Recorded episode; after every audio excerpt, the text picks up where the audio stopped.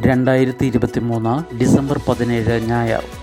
ഇന്ന് ആയിരത്തി ഒരുന്നൂറ്റി തൊണ്ണൂറ്റി ഒൻപത് ധനു ഒന്ന്. വാർത്തകൾ വായിക്കുന്നത് ജി രവി. ഗാസയിൽ മൂന്ന് ബന്ദികളെ കൊലപ്പെടുത്തി ഇസ്രായേൽ സൈന്യം. വെള്ളക്കൊടി വീശിയിട്ടും വെടിവെച്ച് വീഴ്ത്തി.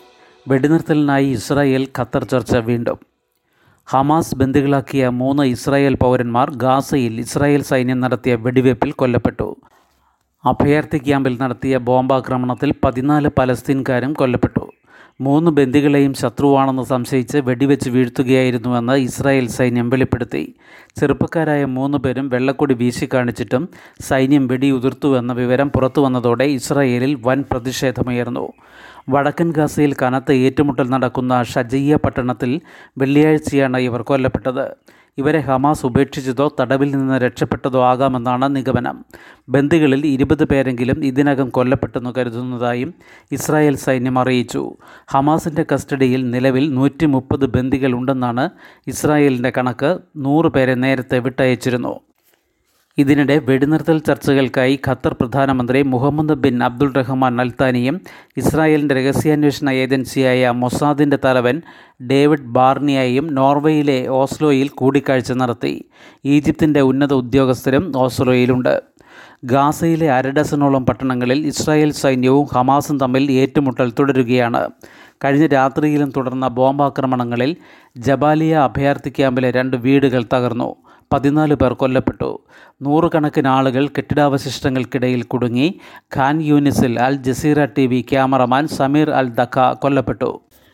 അതേസമയം മെഡിറ്ററേനിയൻ തീരത്തുള്ള വിമാനവാഹിനിയടക്കം രണ്ട് പടക്കപ്പലുകൾ ഏതാനും ആഴ്ചകൾ അവിടെ തുടരാൻ യു എസ് പ്രതിരോധ സെക്രട്ടറി ലോയിഡ് ഓസ്റ്റിൻ ഉത്തരവിട്ടു. രണ്ട് ദിവസത്തെ ഇസ്രായേൽ സന്ദർശനത്തിന് ശേഷം യു എസ് ദേശീയ സുരക്ഷാ ഉപദേഷ്ടാവ് ജെയ്ക്ക് സല്ലിവൻ മടങ്ങിയതിന് പിന്നാലെ ഗാസയിലേക്കുള്ള മുഖ്യപാതയായ ഈജിപ്ത് അതിർത്തിയിലെ കരീം ശാലോം റോഡ് തുറന്നു. ഇതിലൂടെ ഭക്ഷ്യവസ്തുക്കളുമായി ഇരുന്നൂറ് ട്രക്കുകൾ ഗാസയിലേക്ക് പോയി. യുദ്ധം ആരംഭിച്ച ശേഷം ആദ്യമായാണ് ഈ പാത തുറന്നത്. ബന്ദികളുടെ അടിയന്തര മോചനം ആവശ്യപ്പെട്ട് നൂറുകണക്കിന് ആളുകൾ ഇന്നലെ ടെല്ലവീവിലെ പ്രധാന ഹൈവേ ഉപരോധിച്ചു. പാർലമെന്റ് പുകയാക്രമണം ഒരാൾ കൂടി അറസ്റ്റിൽ രണ്ട് വർഷത്തെ ആസൂത്രണമെന്ന് പോലീസ്. ലോക്സഭയിലെ പുകയാക്രമണ സംഭവത്തിൽ ഒരാൾ കൂടി അറസ്റ്റിൽ. കഴിഞ്ഞ ദിവസം ഡൽഹി പോലീസ് കസ്റ്റഡിയിലെടുത്ത മഹേഷ് കുമാവത്തിന്റെ അറസ്റ്റാണ് അന്വേഷണ സംഘം ഇന്നലെ രേഖപ്പെടുത്തിയത്. കോടതിയിൽ ഹാജരാക്കിയ മഹേഷിനെ ഏഴ് ദിവസം പോലീസ് കസ്റ്റഡിയിൽ വിട്ടു. പാർലമെന്റിനുള്ളിൽ അതിക്രമിച്ചു കയറി പ്രതിഷേധം നടത്താനുള്ള ആലോചന കഴിഞ്ഞ രണ്ട് വർഷമായി സംഘം നടത്തുകയായിരുന്നുവെന്ന് ഡൽഹി പോലീസ് വ്യക്തമാക്കി. സംഭവത്തിൽ ആറുപേരെയാണ് ഇതുവരെ അറസ്റ്റ് ചെയ്തത്. പാർലമെന്റിനുള്ളിൽ പ്രതിഷേധിച്ച സാഗർ ശർമ്മ മനോരഞ്ജൻ പുറത്ത് പ്രതിഷേധിച്ച നീലം ദേവി അമോൽ ഷിൽഡെ എന്നിവരെ സംഭവം നടന്ന ബുധനാഴ്ച തന്നെ പിടികൂടിയിരുന്നു.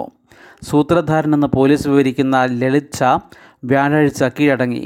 ലളിതിനെ ഒളിവിൽ പോകാനും മൊബൈൽ ഫോൺ നശിപ്പിക്കാനും സഹായിച്ചയാളാണ് മഹേഷ്. സംഘാംഗങ്ങൾ ഉൾപ്പെട്ട ഭഗത് സിംഗ് ഫാൻസ് ഗ്രൂപ്പിൽ ഭാഗമായിരുന്നു മഹേഷ് എന്നും പോലീസ് പറഞ്ഞു. രാജ്യത്ത് അരാജകത്വം സൃഷ്ടിച്ച് നിയമവിരുദ്ധമായ ആവശ്യങ്ങൾ നേടിയെടുക്കാൻ സർക്കാരിൽ സമ്മർദ്ദം ചെലുത്താമെന്ന് സംഘം കരുതിയെന്ന് പോലീസ് കോടതിയിൽ പറഞ്ഞു. അന്വേഷണ സംഘം ഇന്നലെ പാർലമെന്റിനുള്ളിലെയും പുറത്തെയും സി ദൃശ്യങ്ങൾ ശേഖരിച്ചു. പ്രതികൾക്ക് ലോക്സഭയിൽ പ്രവേശിക്കാൻ പാസ് അനുവദിച്ച B J P M P Pratap സിംഹയുടെ മൊഴിയും രേഖപ്പെടുത്തും. സി ബി ഐ അന്വേഷണം സംസ്ഥാനങ്ങളെ മറികടക്കാൻ പുതിയ നിയമത്തിന് ശുപാർശ. സംസ്ഥാനങ്ങൾ പൊതു അനുമതി പിൻവലിച്ചാലും അന്വേഷണം നടത്താൻ അധികാരം ലഭിക്കും. രാജ്യസുരക്ഷ അഖണ്ഡത തുടങ്ങിയവയുമായി ബന്ധപ്പെട്ട കേസുകളിൽ സംസ്ഥാനങ്ങൾ അന്വേഷണ അനുമതി പിൻവലിച്ചാലും സി എ ബി ഐക്ക് അന്വേഷണം നടത്താൻ അധികാരം ലഭിക്കുന്ന പുതിയ നിയമം വേണമെന്ന് പാർലമെന്റിന്റെ സ്ഥിരം സമിതി ശുപാർശ ചെയ്തു. ആയിരത്തി തൊള്ളായിരത്തി നാൽപ്പത്തിയാറിലെ ഡൽഹി സ്പെഷ്യൽ പോലീസ് എസ്റ്റാബ്ലിഷ്മെന്റ് അതായത് ഡി എസ് പി ഇ നിയമത്തിലെ വ്യവസ്ഥയനുസരിച്ചാണ് സി ബി ഐയുടെ പ്രവർത്തനം. അതുപ്രകാരം ഓരോ സംസ്ഥാനത്തും കേസ് അന്വേഷിക്കാൻ അതത് സംസ്ഥാനങ്ങളുടെ അനുമതി വേണം. സംസ്ഥാനങ്ങൾ ഈ പൊതു അനുമതി പിൻവലിച്ചാൽ അന്വേഷണം സാധ്യമല്ല. കേരളം മഹാരാഷ്ട്ര പഞ്ചാബ് രാജസ്ഥാൻ ബംഗാൾ ജാർഖണ്ഡ് ഛത്തീസ്ഗഡ് മിസോറാം മേഘാലയ എന്നീ സംസ്ഥാനങ്ങൾ പല സമയത്തായി സി ബി ഐക്കുള്ള അനുമതി നിഷേധിച്ചിരുന്നു. സി ബി ഐയെ കേന്ദ്രം രാഷ്ട്രീയ ആയുധമാക്കുന്നുവെന്നാരോപിച്ചായിരുന്നു ഇത്. രണ്ടായിരത്തി ഇരുപത് നവംബറിലാണ് കേരളം പിൻവലിച്ചത്. സംസ്ഥാനങ്ങൾ ഇത്തരത്തിൽ അനുമതി പിൻവലിച്ചത് അഭിലഷണീയമല്ലെന്നും രണ്ടായിരത്തി ഇരുപത്തിയൊന്ന് നവംബറിൽ സുപ്രീം കോടതി നിരീക്ഷിച്ചിരുന്നു. അനുമതി പിൻവലിക്കാനുള്ള സംസ്ഥാനങ്ങളുടെ അവകാശം മറികടക്കാനാണ് പുതിയ നിയമം ആലോചിക്കുന്നത്. ബി ജെ പി രാജ്യസഭാംഗം സുശീൽ കുമാർ മോദി അധ്യക്ഷനായ സമിതിയുടേതാണ് ശുപാർശ. സി ബി ഐ നിഷ്പക്ഷമായാണ് കേസുകളിൽ ഇടപെടുന്നതെന്ന് ഉറപ്പാക്കാനുള്ള വ്യവസ്ഥകളും വേണമെന്നും വിവേചനം നേരിട്ട് വന്ന സംസ്ഥാനങ്ങൾക്ക് തോന്നാൻ ഇടവരുത്താൻ പാടില്ലെന്നും റിപ്പോർട്ടിൽ പറയുന്നു. ഐ എൻ എസ് വാർത്താ ഏജൻസി അദാനി ഗ്രൂപ്പിന്റെ നിയന്ത്രണത്തിൽ രാജ്യത്തെ പ്രമുഖ വാർത്താ ഏജൻസിയായ ഇൻഡോ ഏഷ്യൻ ന്യൂസ് സർവീസ് അതായത് ഐ എ എൻ എസ് പ്രമുഖ വ്യവസായി ഗൗതം അദാനിയുടെ നിയന്ത്രണത്തിലേക്ക് സ്ഥാപനത്തിന്റെ അൻപത് പോയിന്റ് അഞ്ച് പൂജ്യം ശതമാനം ഓഹരികളാണ് അദാനി സ്വന്തമാക്കിയത്.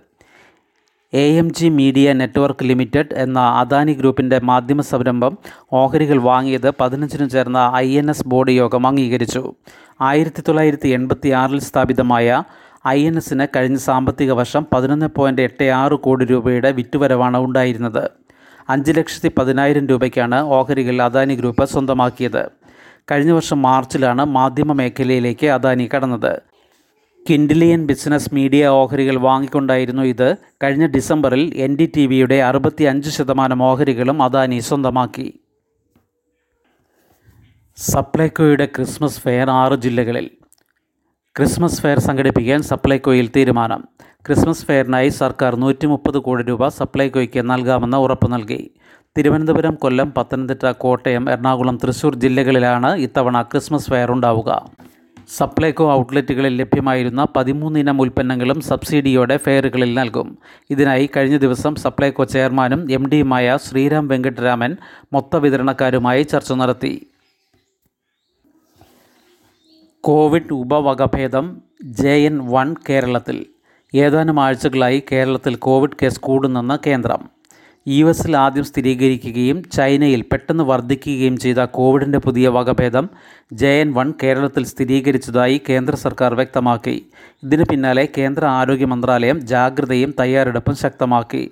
എഴുപത്തിയൊൻപത് വയസ്സുള്ള തിരുവനന്തപുരം സ്വദേശിക്കാണ് പുതിയ ഉപവകഭേദം സ്ഥിരീകരിച്ചത്.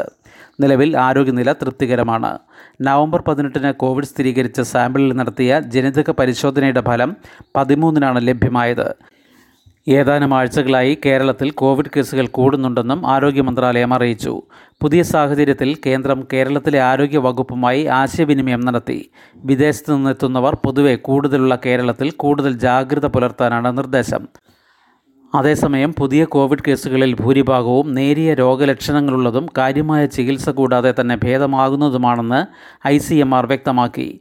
ഐ സി എം ആറിന് കീഴിലെ ലാബുകളുടെ കൺസോർഷ്യമായ ഇൻസാക്കോഗ് കോവിഡ് പോസിറ്റീവ് സാമ്പിളുകളിൽ നടത്തിയ പരിശോധനയിലാണ് കേരളത്തിലെ ജെ എൻ വൺ സ്ഥിരീകരിച്ചത്. ആശുപത്രികളുടെ തയ്യാറെടുപ്പും മറ്റും പരിശോധിക്കുന്നതിനുള്ള മോക്ക് ഡ്രിൽ കേരളത്തിൽ നടക്കുന്നുണ്ടെന്നും ഇത് പതിനെട്ടിന് പൂർത്തിയാകുമെന്നും ആരോഗ്യ മന്ത്രാലയം വ്യക്തമാക്കി. കേരളത്തിലേത് ആദ്യത്തെ കേസാണെന്ന് പറയുമ്പോഴും സിംഗപ്പൂരിൽ നിന്നെത്തിയ തമിഴ്നാട് സ്വദേശിക്ക് നേരത്തെ ജെ എൻ വൺ കണ്ടെത്തിയെന്ന് റിപ്പോർട്ടുകളുണ്ട്. കേരളത്തിൽ കോവിഡ് പോസിറ്റീവായ ആയിരത്തി മുന്നൂറ്റി ഇരുപത്തിനാല് പേർ ഇപ്പോഴുണ്ട്. രാജ്യത്തെ ഏറ്റവും ഉയർന്ന നിരക്കാണ് ഇത്. ഏറ്റവും കൂടുതൽ പരിശോധന നടക്കുന്നതും കേരളത്തിലാണ്. ദിവസം എഴുന്നൂറ് മുതൽ ആയിരം വരെ കോവിഡ് പരിശോധന നടക്കുന്നുണ്ട്. സിന്ധു നദീതട കേന്ദ്രത്തിന് സമീപം ഉൽക്കയുടെ തെളിവ് കണ്ടെത്തി. സിന്ധു നദീതട സംസ്കാര കാലയളവിലെ ഉൽക്കാപതനത്തിന്റെ ശിലകൾ ഉൾപ്പെടെ തെളിവുകൾ ഗുജറാത്തിൽ കണ്ടെത്തി. കച്ച് ജില്ലയിൽ പാകിസ്ഥാൻ അതിർത്തിക്ക് സമീപം ലൂനയിലാണ് ഇത് കിട്ടിയത്. ഉൽക്കാപതനം കാരണമുണ്ടായവയിൽ ഇന്ത്യയിൽ കണ്ടെത്തിയ നാലാമത്തെ ഗർത്തമാണ് ഇവിടുത്തേത്. ഗുജറാത്തിലെ സിന്ധു നദീതട കേന്ദ്രമായ ധോലാവീരയിൽ നിന്ന് ഇരുന്നൂറ് കിലോമീറ്റർ അകലെയാണ് ലൂന. ഉൽക്കയിൽ കാണപ്പെടുന്ന ഇറിഡിയം ധാതുക്കൾ ഇവിടെ നിന്ന് ധാരാളമായി കണ്ടെത്തി. ദേശീയ ഭൗമശാസ്ത്ര കേന്ദ്രം geological survey of India physical research laboratory national geo physical research institute തുടങ്ങിയ സ്ഥാപനങ്ങളുടെ സഹകരണത്തോടെ കേരള സർവകലാശാല ജിയോളജി വകുപ്പാണ് പഠനം നടത്തിയത്. എൻ സി ഇ ആർ ടിയോട് തിരഞ്ഞെടുപ്പ് കമ്മീഷൻ സാമൂഹിക ശാസ്ത്രത്തിലെ പല അധ്യായങ്ങളും ഒഴിവാക്കണം. രണ്ടായിരത്തി ഇരുപത്തിരണ്ടിലെ പാഠപുസ്തക പരിഷ്കരണത്തിൽ രണ്ട് അധ്യായങ്ങൾ ഒഴിവാക്കി. എൻ സി ആർ ടിയുടെ സാമൂഹിക ശാസ്ത്ര പുസ്തകങ്ങളിലെ പല അധ്യായങ്ങളും ഒഴിവാക്കാൻ കേന്ദ്ര തിരഞ്ഞെടുപ്പ് കമ്മീഷൻ ആവശ്യപ്പെട്ടിരുന്നതായി വിവരം. പല പാഠഭാഗങ്ങളും തെറ്റായ വിവരങ്ങൾ നിറഞ്ഞതാണെന്ന് കാട്ടിയാണ് രണ്ടായിരത്തി പതിനാറ് മുതൽ ഇത് സംബന്ധിച്ച കത്തുകൾ എൻ സി ആർ ടിക്ക് കൈമാറിയത്. കമ്മീഷൻ ആവശ്യപ്പെട്ടവയിൽ രണ്ട് അധ്യായങ്ങൾ ആറാം ക്ലാസ്സിലെയും പത്താം ക്ലാസ്സിലെയും പാഠപുസ്തകങ്ങളിൽ നിന്ന് എൻ സി ആർ ടി നീക്കം ചെയ്തിരുന്നു. പഠനഭാരം കുറയ്ക്കുന്നതിന്റെ ഭാഗമായി രണ്ടായിരത്തി ഇരുപത്തിരണ്ടിൽ നടത്തിയ പരിഷ്കാരത്തിലാണ് ഇവയും ഒഴിവാക്കിയത്. ആറാം ക്ലാസ്സിലെ ജനാധിപത്യ ഭരണ സംവിധാനത്തിന്റെ പ്രധാന ഘടകങ്ങൾ എന്ന അധ്യായം ഒഴിവാക്കിയവയിലുണ്ട്. ചെറുപ്രായത്തിലെ ഇത് പഠിക്കേണ്ടതില്ലെന്നാണ് ഒഴിവാക്കാനുള്ള കാരണമായി കമ്മീഷൻ പറയുന്നത്.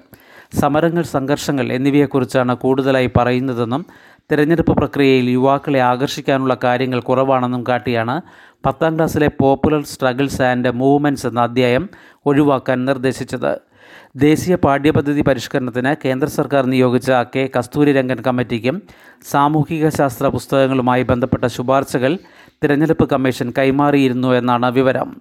ശുഭദിനം. നന്ദി.